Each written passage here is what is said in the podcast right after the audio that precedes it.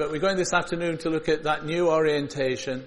And that new song is a song that you can sing when you've been through that place of disorientation. You might sing it before, but now you sing it with meaning, with feeling, with reality, with truth, with understanding, and therefore the song has great, greater power and uh, greater effect. So I think this song you will know, When I Was Lost, You Came and Rescued Me, reached down into the pit and lifted me. Oh Lord, such love. Shall we stand and sing this together?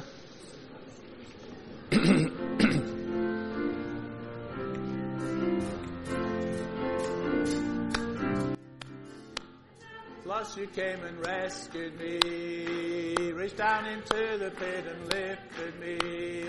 Oh Lord, such love, I was as far from you as I could be. You know all the things I've ever done, but Jesus' blood has cancelled every one. Oh Lord, such grace to qualify me as your own. There is a new song in my mouth, there is a deep cry in my heart, a hymn of praise to Almighty God. Hallelujah.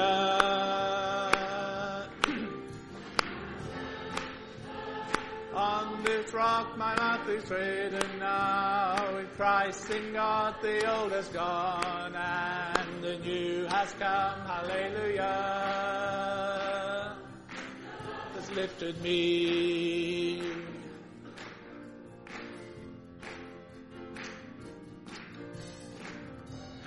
Come into your family. For the Son of God has died for me. Oh Lord, such peace I am as loved by you as I could be. In the full assurance of your love, with every confidence we come. Oh Lord, such joy to know that you delight in me. Is a new song in my heart, there is a deep cry in my heart, a hymn of praise to Almighty God. Hallelujah. Firm on this rock my life is hidden now. With Christ in God the old is gone and the new has come. Hallelujah.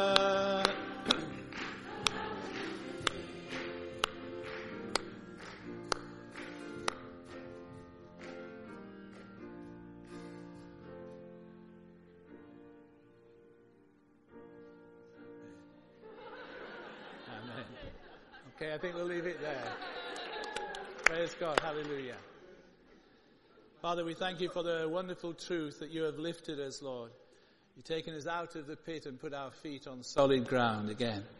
We thank you that you're constantly at work to do that. And even though in your love and mercy and wisdom and grace you lead us into dark and deep places and scary places sometimes, Lord, it's not that to abandon us or to leave us there, but to bring us up again in that resurrection power. And uh, we pray, Lord, that we may know you in the fullness, sharing the fellowship of your sufferings, but also knowing the might of that resurrection power released in us and through us, we pray. In Jesus' name. Amen. Amen. So we're going to turn now to Psalm 30 which is a song of deliverance. So it's one of the psalms that reflect the new orientation. Psalms of disorientation tend to be written in the present tense.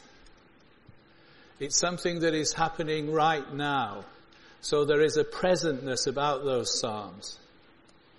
Whereas the psalms of new orientation actually use a lot of the past tense.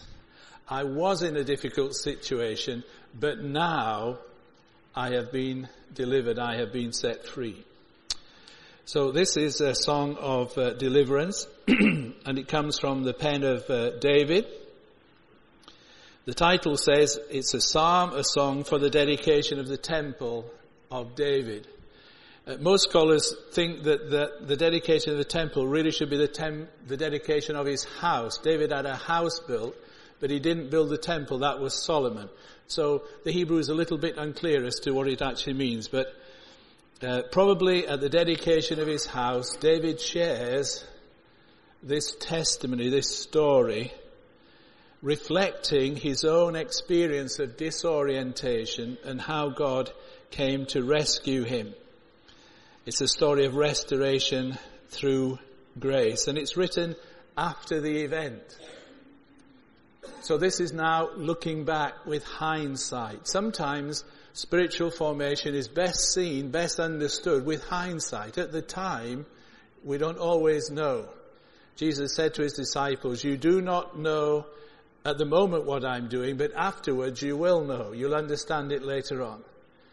And sometimes we just kind of have to hang on in there until the darkness passes, until the moment changes, and uh, God comes to rescue us. And then we can look back and say, oh, now I see it. Now I understand it. But at the time, we may not indeed understand it. So it's written uh, after the event. So let's have a look first of all, Psalm 30 verses 1 to 3. Here's David's testimony. And the great thing, the, one of the gifts that comes to us through times of disorientation is that eventually we will have a story to tell that we could not say before, but we can say now of God's deliverance. Salvation is not just about being delivered from your sins. It's an ongoing experience of knowing the deliverance of God at work in your life. So David says, I will exalt you, Lord for you lifted me out of the depths and did not let my enemies gloat over me. Lord my God, I called to you for help and you healed me. Lord, you Lord brought me up from the realm of the dead. you spared me from going down to the pit. So we're not given the specifics of David's experience. If you know the story of David, he had many uh, periods of darkness and of despair uh, within his own life, of failure and disobedience as well. We're not sure of the context of it. He's speaking in general terms, but we know it was a deep and a powerful experience and, and God had to come and rescue him. So he uses three metaphors, three pictures to help us to understand. The first picture is that of rescue. This was a rescue. You lifted me out of the depths. The Psalms that I use in the book all have this ex- expression, out of the depths I call to you, O God. These are deep places where the writers find themselves, and David found himself in the depths. The picture maybe is the one that might be familiar to us from the story of Joseph, who was thrown into the bottom of a well, there to die, or of Jeremiah who suffered a similar fate. He was thrown into a well, and if you're in the bottom of a well, you cannot get yourself out of it. You are in the depths. But David says that's what it felt like. It was as if somebody came and put a rope down and rescued me and lifted me out of that. You lifted me out of the depths. It was a great rescue. A great salvation experience, lifted like a bucket from the well. Psalm 40 talks about that as well. Secondly, it was like an experience of healing. I called to you for help and you healed me. It could be that David was physically sick and God healed him and God does heal.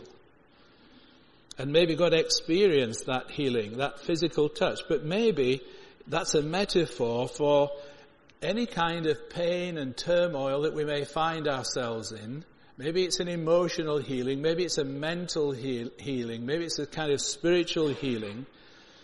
David thought he was going to die. I called to you for help, but you healed me. And then the third picture is that of resurrection.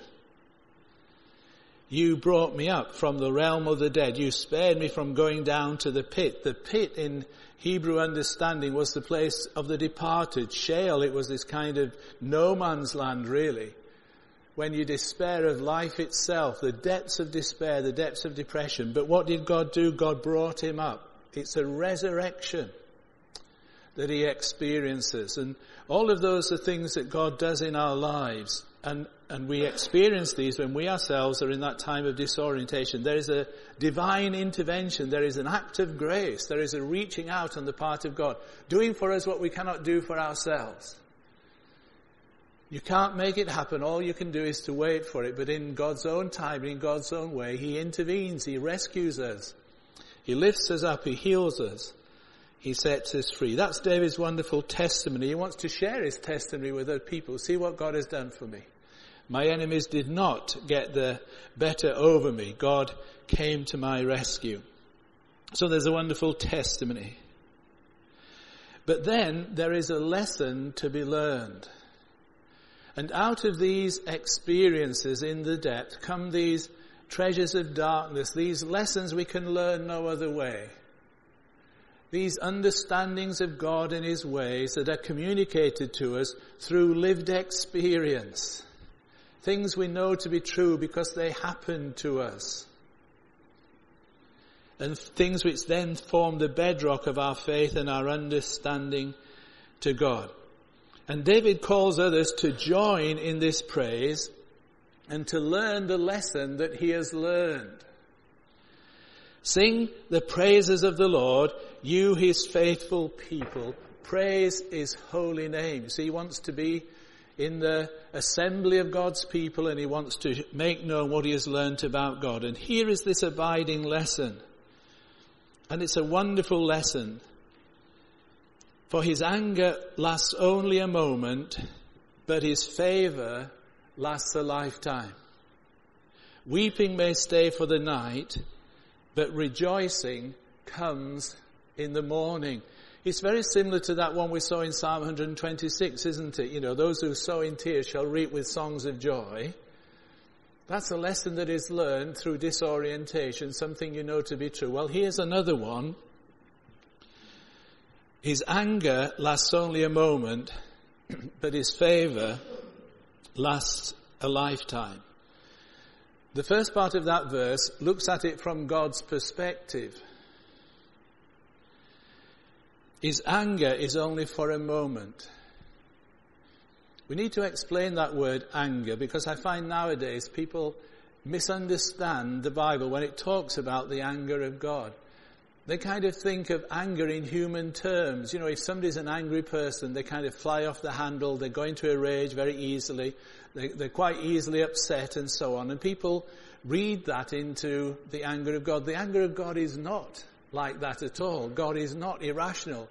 He isn't short-tempered. He doesn't have a short fuse and easily gets upset with you. God is not like that. He's patient and long-suffering. So it can't mean that. The anger of God is his settled opposition to anything in our lives that would prevent us from becoming the people he wants us to be and doing the things that he wants us to do.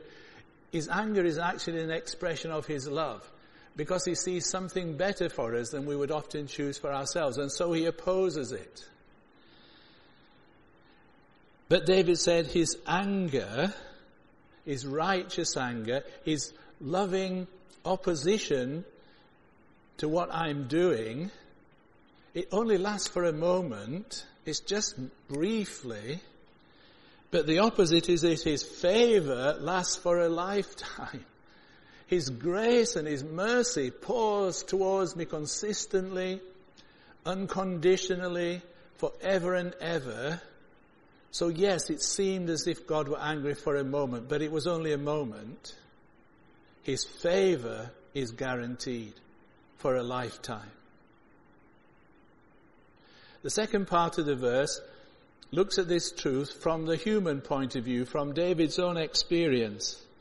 Here he says, weeping may t- stay for the night, but rejoicing comes in the morning.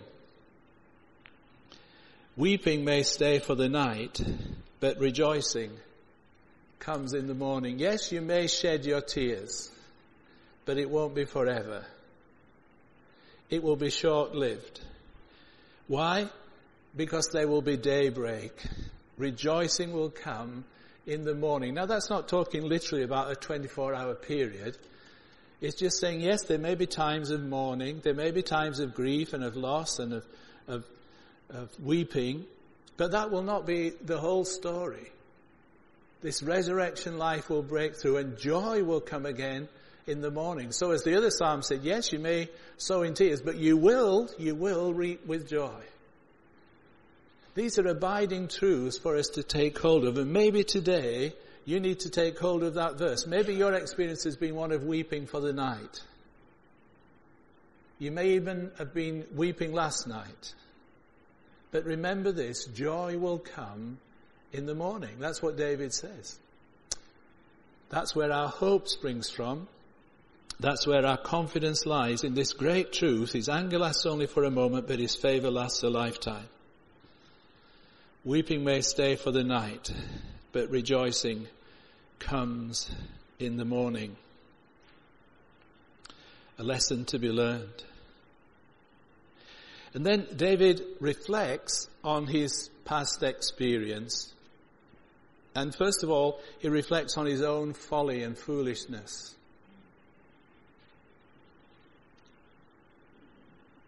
The reason that God took him into that deep place was to deal with his pride. To deal with his pride. When I felt secure, I said, I will never be shaken. Lord, when you favored me, you made my royal mountain stand firm. But when you hid your face, I was dismayed. What's going on here? Well, what's going on is this. David has become very proud. He has interpreted the favor of God as his actual own doing. And he has begun to take credit for what he should have given glory to God. He felt secure. And when we feel secure, we are likely to think, I'll never be shaken. That's what David felt. I'm strong enough. I'm, look, you see, I've defeated the Philistines. I've done this. I've done that. See all my conquests? See, David believed his own publicity. They used to say, you know, Saul has killed his thousand, David killed his ten thousand. Whoopee. And David began to believe that about himself. I'm confident, I'm capable, I can make it happen. That's why su- success is such a deceptive thing. Because when you have success, things go well in ministry, you gain a name, a reputation, you are likely, quite subtly, to think that somehow this was something to do with you. It was not, of course, it was all of God, but you very subtly may think, yeah, this is actually something to do with me. I know a thing or two here, you know. When I felt secure, I said, I will never be shaken. Lord, when you favored me, you made my royal mountain stand firm. In other words, God had given him one thing after another, one success, one victory after another. Here was this mountain of success, and he calls it my mountain of success. this is what I've achieved. This is what I've done. Pride is such a subtle thing, isn't it? It's the greatest enemy of the soul. It was the reason that Lucifer was cast out of heaven, the most beautiful of all God's angels, because he said, I will be as God. And because of his pride, he was cast down from heaven. And pride is so rooted in human nature that if we get a bit, a little bit of success, it can go to our heads and we quickly think, oh, I'm something special. That's what happened for David. And you see, if there's one thing that God will oppose in your life and my life, it will be pride. Because it's the exact opposite of the kingdom of God, which is built around humility. So, Peter says, God opposes the proud, but he gives grace to the humble. And if you or I start to become proud, start to take the credit that really should be given to God, if we begin to think we are something special more than we actually are, be sure of this, that the wind of God will blow in your face. Adversity will come. Pride goes before destruction and a haughty spirit before something else. I can't remember what it is. but you know the saying. If your balloon gets too big, God will burst it. If you think you're something high and mighty, God will trip you up and bring you into that time of disorientation. You see, all it took for God in verse 7 was this, but when you hid your face, I was dismayed. In other words, all it needed was for God just to withdraw that favor for a brief moment and suddenly David's empire came crashing down. Because it wasn't his doing. It's a very painful lesson to learn, but many of us have to learn that lesson. John Stott, the great preacher and writer, was here in London for many years, said this, pride will be your greatest enemy and humility your dearest friend. Pride, your greatest enemy. Humility, your dearest friend. But the human heart is kind of more geared towards pride than it is towards humility. And it's only sometimes when we experience humiliation that we become humble. And what God is looking to form in us through times of disorientation is something about our character. He's wanting the life of Jesus to be formed in us. And Jesus said, I am meek and lowly of heart. If there is one thing that sums up the character of Jesus, one thing that sums up his life and life in the kingdom, it is humility. And sometimes we have to learn humility the hard way. We have to learn it the hard way. David had to learn it the hard way, the foolishness of his pride. The message translates that verse, then you looked the other way and I fell to pieces. That's all it takes for God to look the other way. And it can all come crashing down. God opposes the proud, but he gives grace to the humble. So alongside that, David reflects on the impact that that made in his life. So verses 8 to 10, I've called it the brokenness of self. He is broken by God. Not crushed, but broken. It's his pride, his ego, his self-confidence that actually God has been dealing with. He recognizes it. Verse 8, To you, Lord, I called. To the Lord I cried for mercy. What is gained if I am silenced, if I go down to the pit? Will the dust praise you? Will it proclaim your faithfulness? Hear, Lord, and be merciful to me. Lord, be my help. Here is that humility being formed in his soul. We don't know what the experience was. We don't know how long it lasted. But it lasted long enough and was severe enough for David actually to reach the bottom. He got to the bottom. And God is that kind of God. He works in a very thorough kind of way. It's a bit like my dentist. My dentist always wants to get to the bottom of any decay that there is. I'd like him to stop a bit sooner, but he's a Terry will not. He wants to get, he goes on and on and on.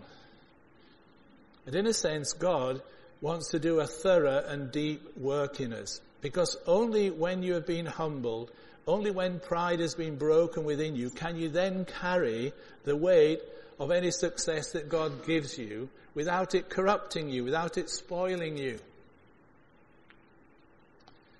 That's why God invests so much in this whole process of character formation.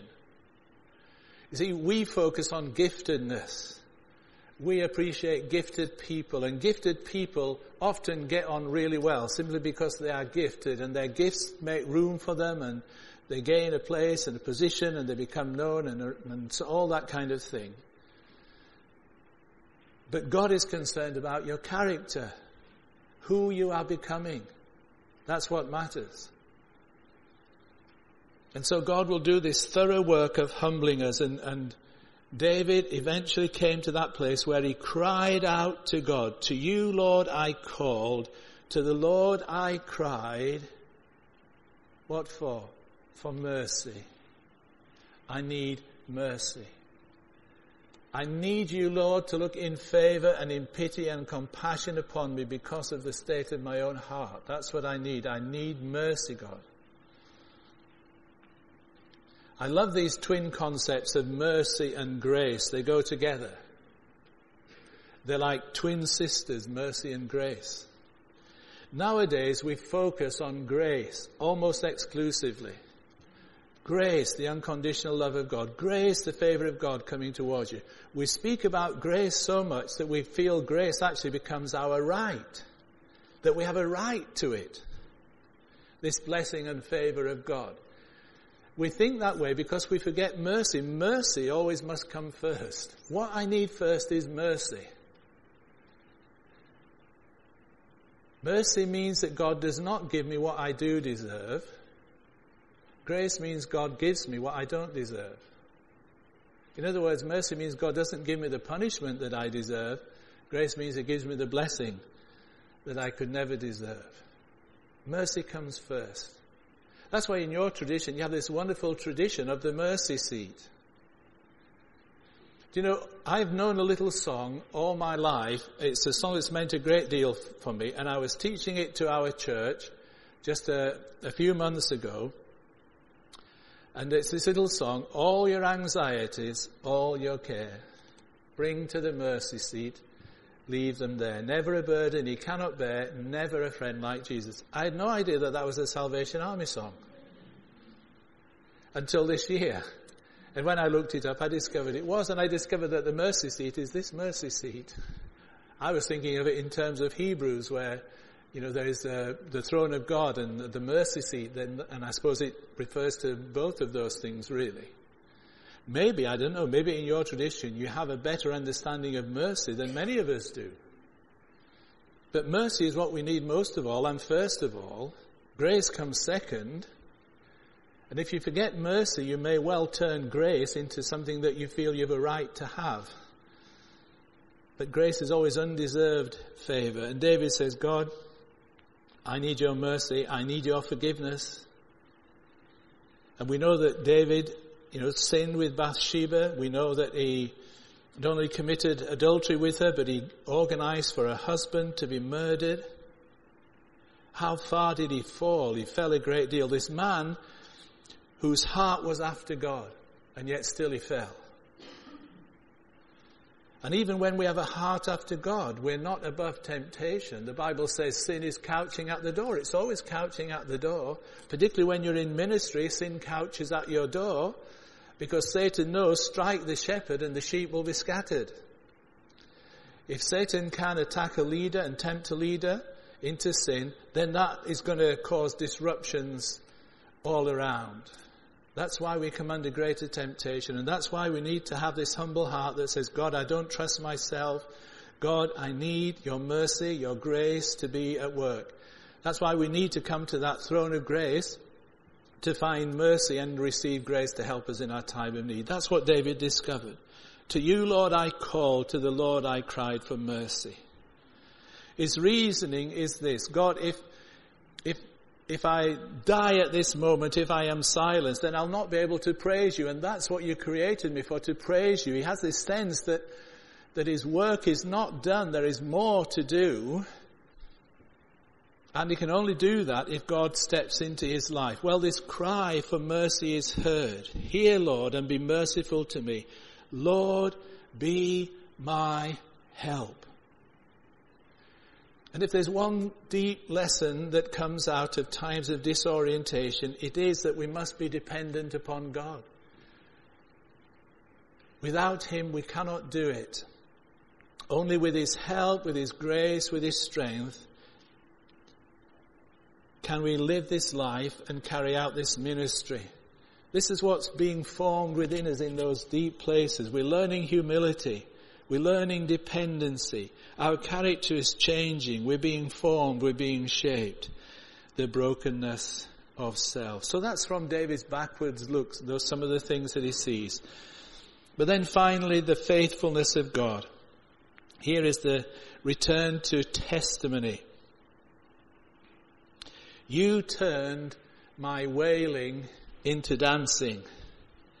You removed my sackcloth and clothed me with joy, that my heart may sing your praises and not be silent. Lord my God, I will praise you forever. This is the wonderful transformation. You see, when he was in the pit of despair, when he was down in the dumps, as it were, he was full of wailing. Maybe he was wearing sackcloth quite literally. But God has turned his wailing into dancing. David was a great dancer, wasn't he? David was an extrovert. You know, when he worshipped, he really worshipped. When he danced, people were uh, surprised at him. The king was so expressive in what he did. He wasn't afraid. He danced with all his heart. He danced because this deliverance had taken place in his own life. He knew what had happened, what had taken place. You turned my wailing, down. you removed my sackcloth and clothed me with joy. There's a clothing. He takes from us the spirit of heaviness and he puts upon us the garments of praise. So we return to that place of, place of praise. Remember that's where we started in Psalm 145. Oh Lord, I will exalt you forever and so on. I will praise you every day. Well, this is the same kind of place, except, except it's different because it's deeper. It's more heartfelt. It's come out of experience that really appreciates what God has done in my life. And it's a deeper kind of praise and it's a richer kind of praise. And there's a new song. He puts a new song in our mouths. And that song is getting deeper all the time. You remove my sackcloth and clothe me with joy that my heart may sing your praises and not be silent. Now, I spend a lot of time telling people to be silent because I lead people on silent retreats. And I really see the value of silence. Silence is a wonderful thing. Be still and know that I am God. When you're in the presence of God, sometimes silence is the best response because it expresses humility and dependency and all those other things. But there's a time to be silent and there's a time to sing. And this moment is a time to sing. Sing your praises and not be silent. It's a choice. It's a discipline. It's something we do. We choose to let the high praises of God be on our mouth. We're trying to learn this in the church that I uh, belong to, just a small church up in, up in Yorkshire. And uh, God has been speaking to us at the start of this year about praising Him more. We do praise God, but it's about recovering this place of praise that looks right in the face of difficulty, right in the face of the opposition of the enemy and say, you know what, we're going to praise God with everything that we have. That's what David is doing, that my heart may sing your praises and not be silent. Lord my God, I will praise you forever. So here is David. That's his journey. He's been to the bottom and he's come out again on the other side. And he's changed and he's different and he thanks God for his experience and he understands what God has done, how God has humbled him, how God has changed him, how God has dealt with his pride, and then how God has rescued him. So he's over this other side. And it looks the same, but it's different. It's much deeper. This is someone who has been refined and purified. This is someone whose heart has been changed. And as we said right at the beginning, in the course of a lifetime, we may have two, three, four of this kind of deep experiences. One sense, it's happening every day in small ways, but in these large ways, it's not happening all the time because these experiences can last a long time. But what we're learning is that weeping may tarry for a night, but joy, joy comes in the morning.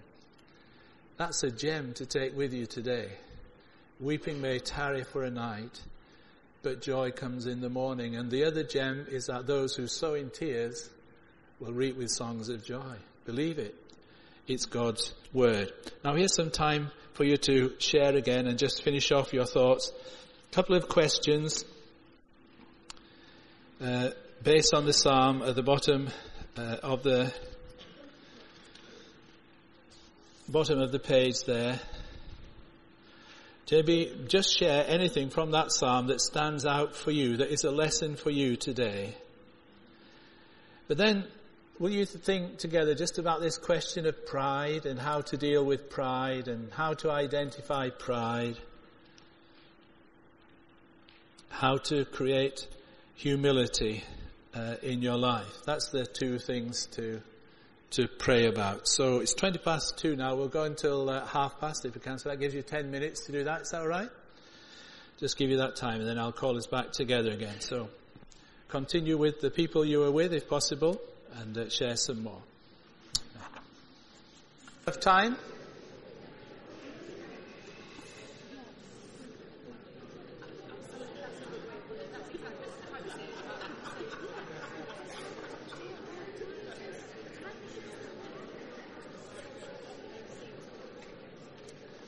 Hope you've um, enjoyed and appreciated the opportunity to talk together with others and to share your thoughts and reflections and uh, responses. Just as we come to the end, I just want to again just give opportunity for any questions, if you need clarification, if there's anything not clear. I don't mind just to take a moment to go over anything. Maybe too big a group for questions?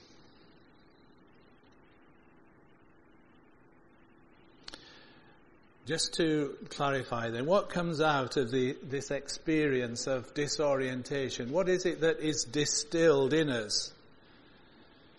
Well, first of all, it is this character change that God is actually forming the life of His Son within us. That word forming suggests some degree of pressure, doesn't it? Like the potter with the clay, there's a forming, a shaping, but it requires a certain pressure, the hand of God upon your life. And that character is formed within us, uh, and it's formed very often in these deep places. So that humility, that dependency, that self-awareness, that kind of trust, character change. But also with it comes this new understanding. There are insights that we gain, truths that we begin to possess simply because we have lived in that place. So we know joy will come in the morning. Weeping may tarry for a night, but joy comes in the morning. That's a truth that is distilled. It's the wisdom of lived experience that is given to you in the darkness, the treasure that comes to you. It's your truth. It's what you know to be true because you've lived it and God proved himself in that kind of way. That's revelation knowledge. It's not head knowledge, it's heart knowledge. Sometimes with it comes mystery and not knowing. God enlarges our understanding of him so that we know we can't fathom everything that he does. His greatness cannot be fathomed and we become more at ease with mystery and not knowing, more willing to trust, even though we can't make sense of it. So there's a new understanding, and there is this deepened experience, this surge of resurrection life that is only possible because we've been to the place of death Death is at work in us, Paul says, so that life may be at work in you. It's, life is being released from us. This, that surge of new, there's a new song on our lips. We sing with greater authority. And, you know, friends, this pattern is actually at work in the world. It's at work in people who aren't believers as well. Because this is how God, God has put this into the world it's in the world of nature, it's in life in general, and you can see this truth in many places. My wife and I were watching uh, the BBC drama War and Peace, uh, which is a, a, Russian story by Tolstoy, and it's about the aristocracy in Russia at the time when Napoleon was invading from France. Uh, I have to say, when it began, I didn't really like it. I didn't find any character that I could identify with. I thought they were all quite debauched, and it was. Uh, I thought, oh, I'm not going to watch six episodes of this. But actually, we persevered a little bit, and I'm glad we did because as the story developed, then you began to see what was happening to these people. In particular, one of the leading characters is a man called Pierre Bezukhov. In some ways, he's a kind of hapless character And he suffers a lot through his own folly, and because he's easily manipulated, he inherits a fortune that um, really shouldn't have been his. But anyway, he comes across and he becomes a count, and he has this wealth, and he marries this wife who is completely unfaithful, and she's just married him because of his money, and and he lets her do all kinds of things, and he's just a hapless kind of idealist, really. Uh, not much to him at all. But as the story moves on, and as the French close into Moscow, uh, he actually finds himself imprisoned by the French and he's at kind of at rock bottom. And he's in the prison cell and there's another prisoner who uh, takes pity on him and this other prisoner uh, shares with him a potato. That's all they have to eat. And he shares his potato. And Bezukhov is just amazed that this man should share his potato with him when they've got nothing to eat. But he halves it and and Bezukhov is ready to kind of stuff it into his mouth because he's famished. And, and the man says, no, no, wait, wait, wait. And he takes out, it's got a little bit of grain of salt and they put salt on the potato. And then he says, now eat it slowly, eat it slowly. Because when you're famished, you don't want to eat slowly. And he begins to taste it and it's so wonderful. And he learns so much from this time in prison and from this other prisoner in particular. And, and the story goes on. Anyway, when it concludes, uh, he is reflecting on his life and he says some words which I just found so deeply moving. Fortunately, we had recorded it, and I got my wife to play it back, and I was writing down these words as he spoke them. I said, back, back, back, back, a bit back, a bit more. Took us ages to get the words. Anyway, I thought I must share that with you today. So, reflecting on his life and the change that has taken place in him through his humiliation, this is what he said. They say sufferings are misfortunes. But if I was asked, would I stay as I was before I was a prisoner, or go through it all again, I would say, for God's sake, let me be a prisoner again. Why? Because he had learnt something. It had been a gift to him.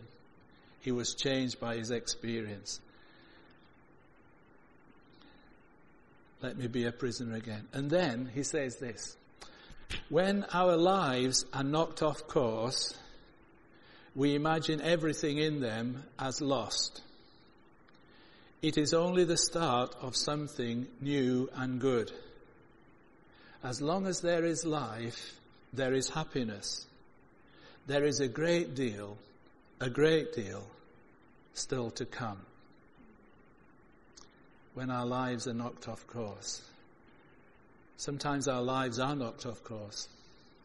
And you will be ministering to people whose lives have been knocked off course. But what we know is that that is not the end. We imagine everything as lost, but it isn't. There are treasures to be found even in the darkness. And weeping may tarry for a night, but joy will come in the morning. I hope today has helped with your own journey. This may be relevant to you right now at this moment in your pilgrimage. It may be relevant for the future. Take it with you, try and absorb it and have it in readiness for when the moment should come and you need it again. I hope today will give you a little bit of a, a hunger to know the Psalms. In the Anglican tradition, an Anglican priest is encouraged, they don't all do this, but many of them do, to read the Psalms morning and evening every day. So they are soaking themselves in the Psalms, just imbibing the very atmosphere of the Psalms because this is life with God. I'm sure if you want to have a soul that is fully formed, the Psalms will be a great help to you. We're going to pray, are we? We're going to worship, are we? Yeah, um, so. yeah. yeah, just before we conclude with worship, I've just asked Naomi if she'll just come and share some words of thanks. Um, and then we'll, we'll finish with worship, and Tony's going to uh, pronounce the benediction. I thought that would be a nice way uh, to finish the day. But Naomi's just going to say some thanks on our behalf. Tony, we just want to come up. Come um, we thank just you. want to thank you so much for thank coming you, here today. Thank you for um, travelling all the way down here. Um, it's been great to hear a non-London accent, um, and it's just been great to hear Thank all you. that you have to say. Um, Thank you, Naomi. I think it's wonderful to. There, there was quite a buzz on Facebook before you came here. Lots of people recommending books. Lots of people sitting in this room just now, and I know that certainly your books have impacted Mm. Thank a you. lot of people that are sitting here. Good. And I'm sure there's a lot of people that are sitting clutching this Good. book, very excited Enjoy to it. read it Yeah. as well. And so we thank you for that. Thank you, Naomi. And we just thank God for the, the gifts that He's given you and bringing it to us. That you just make it so clear that it's not about your words, it's about His words, and Yeah. you're just helping us to understand Yeah. them better. Thank you. And I think everyone in this room right. can identify with, with what you've put up there and with what you've told us today. And I just thank you for that. Thank you, Naomi. Um. I just wonder, before we do go into sung worship, can we pray for you just now? Please, yes. Are there special things you'd Yes, like there us are. to pray for? Um, just this uh, year, my wife has been diagnosed with a return of her breast cancer. She had breast cancer six years ago. Uh, so sadly it's come back. So she's in the middle of uh, chemotherapy.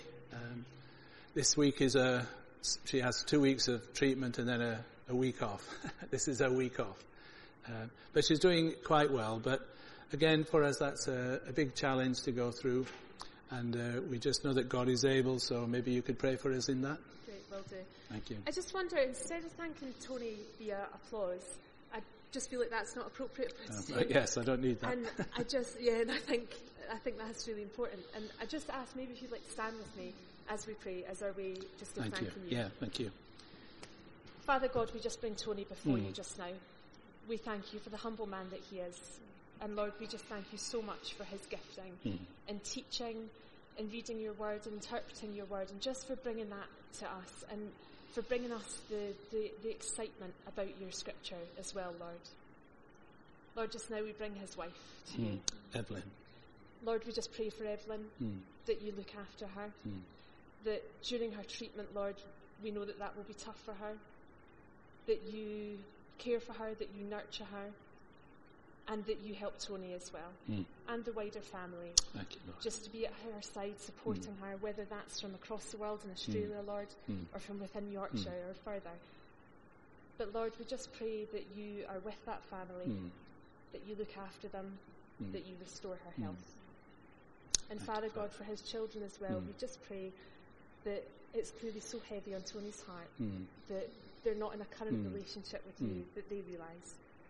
But Lord, I just pray that, Thank that you, you break through to Yes, them. Lord. Just Thank you, Lord. look after them Yes. and just speak to them in a way that they can understand. Put Thank the you, right Lord. people in their lives that will speak your Mm. word to them as Mm. well. But Lord, for the beautiful family that he's part of, we just pray your love into Mm. every situation Thank you, that they find themselves in. We thank you for them. Amen. Amen. Thank you, Naomi. Bless you. Give me a hug. Oh. Thank you. Thanks. Um, you can remain uh, standing, Bruce. We're going to worship. I would just like to say um, a, a great thank you to anybody who's helped to put this day together. So thank you for those who've made sure the hall was tidy, uh, for the worship band, for Susan doing the books, for those who gave out the leaflets. If I've forgotten anybody, um, please know that I am very grateful um, for all that you've done um, for today. Um, the, the artwork that's around is left from Spiritual Day yesterday. For those of you who are visiting, please take time to look at the uh, graffiti art that was done as part of pastoral practice and um, the posters that are part of um, a Lent um, reflection uh, series of posters. Um, but thank you for coming. Thank you for those who've made the special effort of taking a day out. And I do pray that God will continue to bless you in your ministry. And I'm now going to pass over to the worship team. Thank you. Thank you,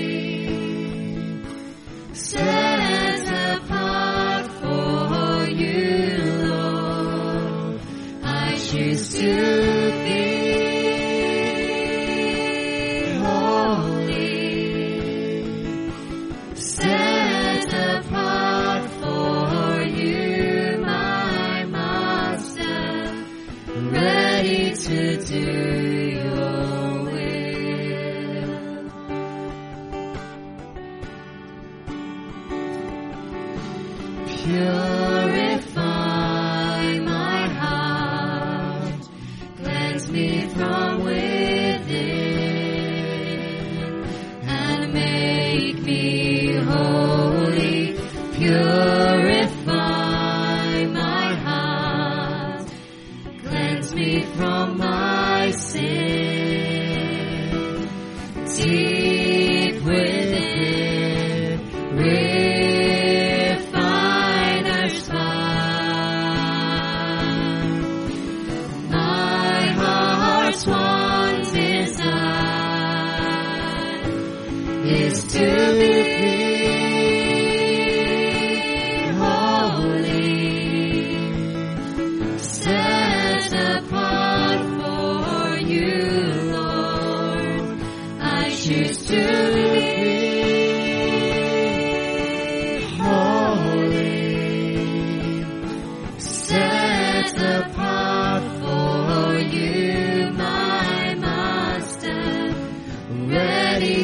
To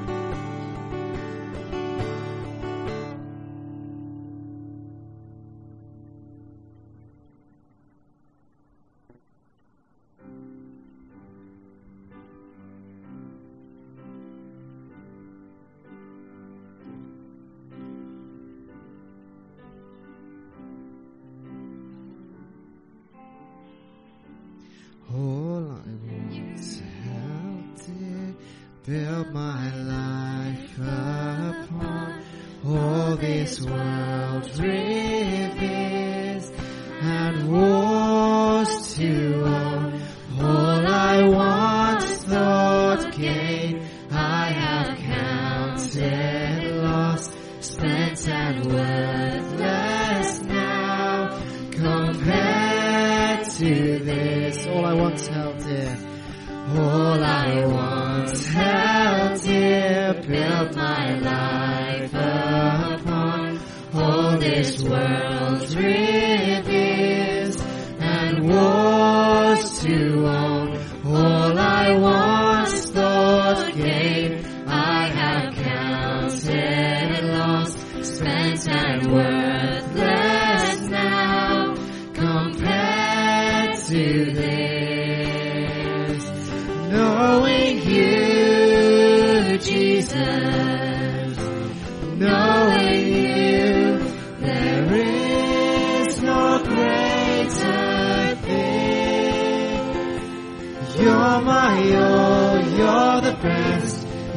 my joy, my righteousness, and I love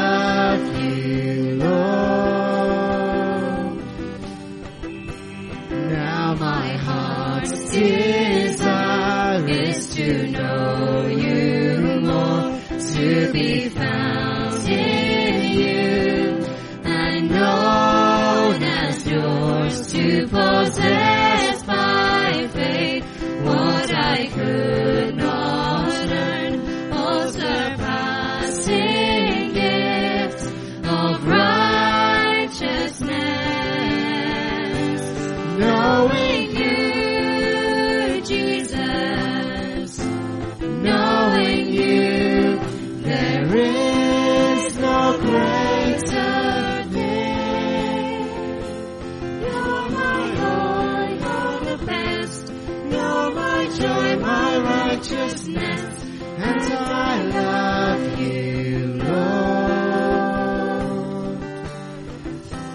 Oh, to know the power of your risen life, and to know you in your sufferings,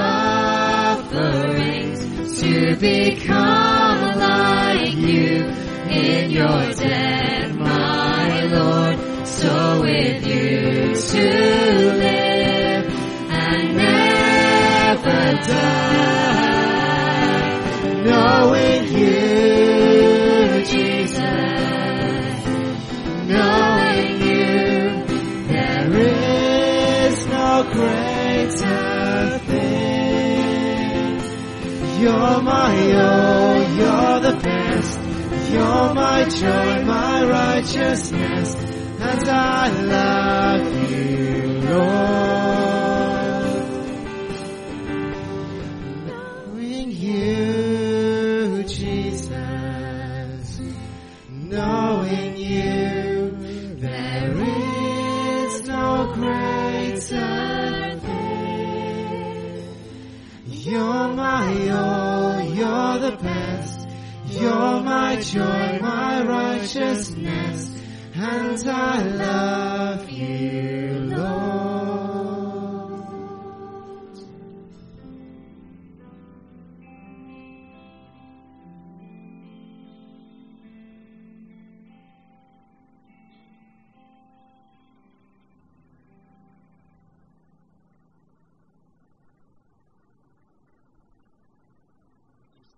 together. Father, I thank you for the privilege of being here today with this company of men and women whose lives are given to you and to your service. I thank you for the call of God that rests upon them. And I thank you with that calling comes grace which is sufficient. And I thank you that you you will enable and empower. We pray, Lord, for this time of transition that many find themselves in, that next week when appointments are given to those who are leaving the college and others who may be in ministry already but are moving on, that Lord, they will see in that the hand of God leading and guiding them, reminding them that there's no place where you are not, that you already go ahead of them to prepare the way, and your grace will be sufficient for them. And Lord, as we live this life of service and share this, this common desire to be like Jesus, we pray that indeed his likeness may be formed within us, Lord. And when we find ourselves in these deep and difficult places where we feel lonely and afraid, we pray that you would strengthen us and that your word would come to help us, that we may remember that weeping may tarry for a night, but joy comes in the morning. That those who sow with tears of joy shall reap with shouts of gladness. May that be our experience. And now may the blessing of God the Father, God the Son, and God the Holy Spirit rest, remain, and abide with each one of us forevermore. Amen. Amen. Amen. God bless you. Thank you.